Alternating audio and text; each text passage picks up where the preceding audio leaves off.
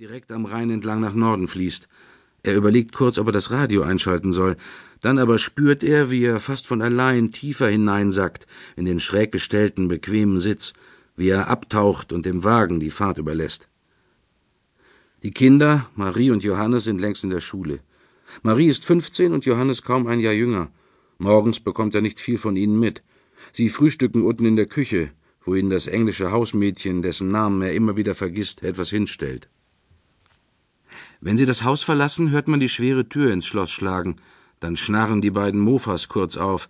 Selbst bei diesem Sauwetter fahren die Kinder damit zur Schule, mit eingezogenen Köpfen, regungslos in sich zusammengekrümmt, als verstopfe ihnen das britische Frühstück, das sie wegen ihrer Begeisterung für irgendwelche Popgruppen von der Insel jeden Morgen in sich hineinschaufeln, den Magen.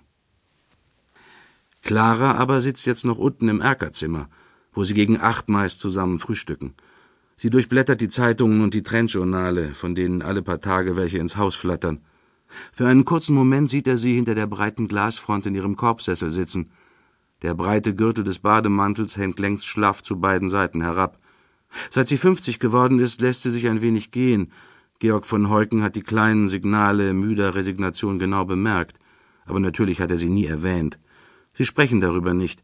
Sie geben sich Mühe, weiter zusammenzuhalten, erst recht jetzt, wo von Heuken den Verlag endlich führt, an dessen Spitze er seit mehr als zehn Jahren hatte stehen wollen.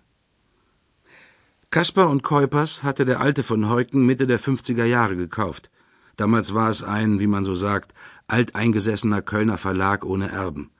Paar hatte sich mit seinem Duzfreund Walter Kaspar angeblich in Früh am Dom während eines langen Mittagessens geeinigt. Noch heute erzählt er davon. Von rheinischem Sauerbraten und sechzehn Kölsch, von vier holländischen Zigarren und acht Klaren. Niemand konnte damals mit Paar mithalten, und erst recht nicht Walter Kasper, der noch an seinen Kriegsverletzungen laborierte, während Paar bereits zu einer Inkarnation des Wirtschaftswunders geworden war. Ein junger, zielstrebiger Mann um die dreißig, mit einem ausgeprägten kaufmännischen Instinkt, der begonnen hatte, sich eine Unternehmensgruppe zusammenzukaufen. Kaspar und Keupers also. Mit seinen mehr als zehn Lektoren und hundert Mitarbeitern ist er inzwischen ein Traditionsverlag der Heukengruppe. Belletristik und Sachbuch, Reisebücher, nicht zu vergessen die nach wie vor florierende Abteilung Kunst und Fotografie.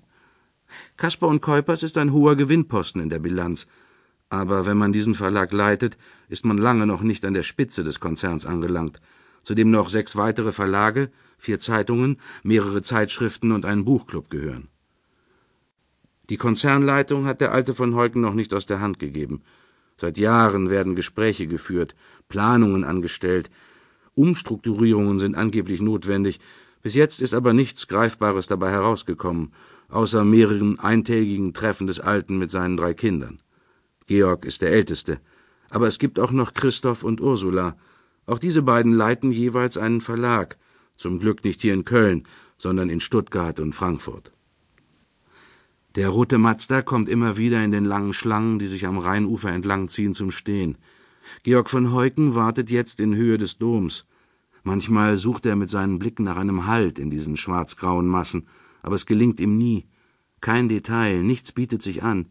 Jeder Blick malt nur ein paar stumpfe, bohrende Kreise in die Außenfassade, die aussieht wie erstarrter, dunkler Biskuit. Einmal ist er mit einem amerikanischen Geschäftspartner in einem Außenaufzug an all diesen spitzen Fialen und Kreuzblumen entlang in die Höhe gefahren. Schon der Gedanke an das enge Gefährt und den hereinplätternden Wind lässt ihn zusammenzucken. Seither macht ihm dieses Gebäude noch mehr Angst als früher, als er sich als Kind in seinen unterkühlten Hallen bewegte. In der Sakramentskapelle des Doms wurde er sogar getauft. Der Alte hatte darauf bestanden. All seine Kinder und auch die drei Enkel erhielten die Taufe in dieser Kapelle. Seit vielen Jahren hat Georg von Heuken sie nicht mehr betreten. Als er wieder anfahren will, klingelt das Handy. Johanna meldet sich aus seinem Büro. Entschuldigen Sie, Herr von Heuken, es handelt sich um eine dringende Sache, sagt sie so leise, als dürfe es niemand hören. Er gibt kurz durch, wo er sich gerade befindet. Spätestens in zehn Minuten bin ich da, sagt er betont gelassen, doch sie insistiert. Ich glaube, Sie sollten es sofort erfahren, Herr von Heuken. Johannas Ton klingt ganz anders als sonst. Er hört es sofort, und es wundert ihn, da er diesen gepressten, etwas unruhigen Ton von ihr nicht kennt. Johanna ist eine Person, die ihre Emotionen perfekt kontrolliert. Gerade deshalb hat er sie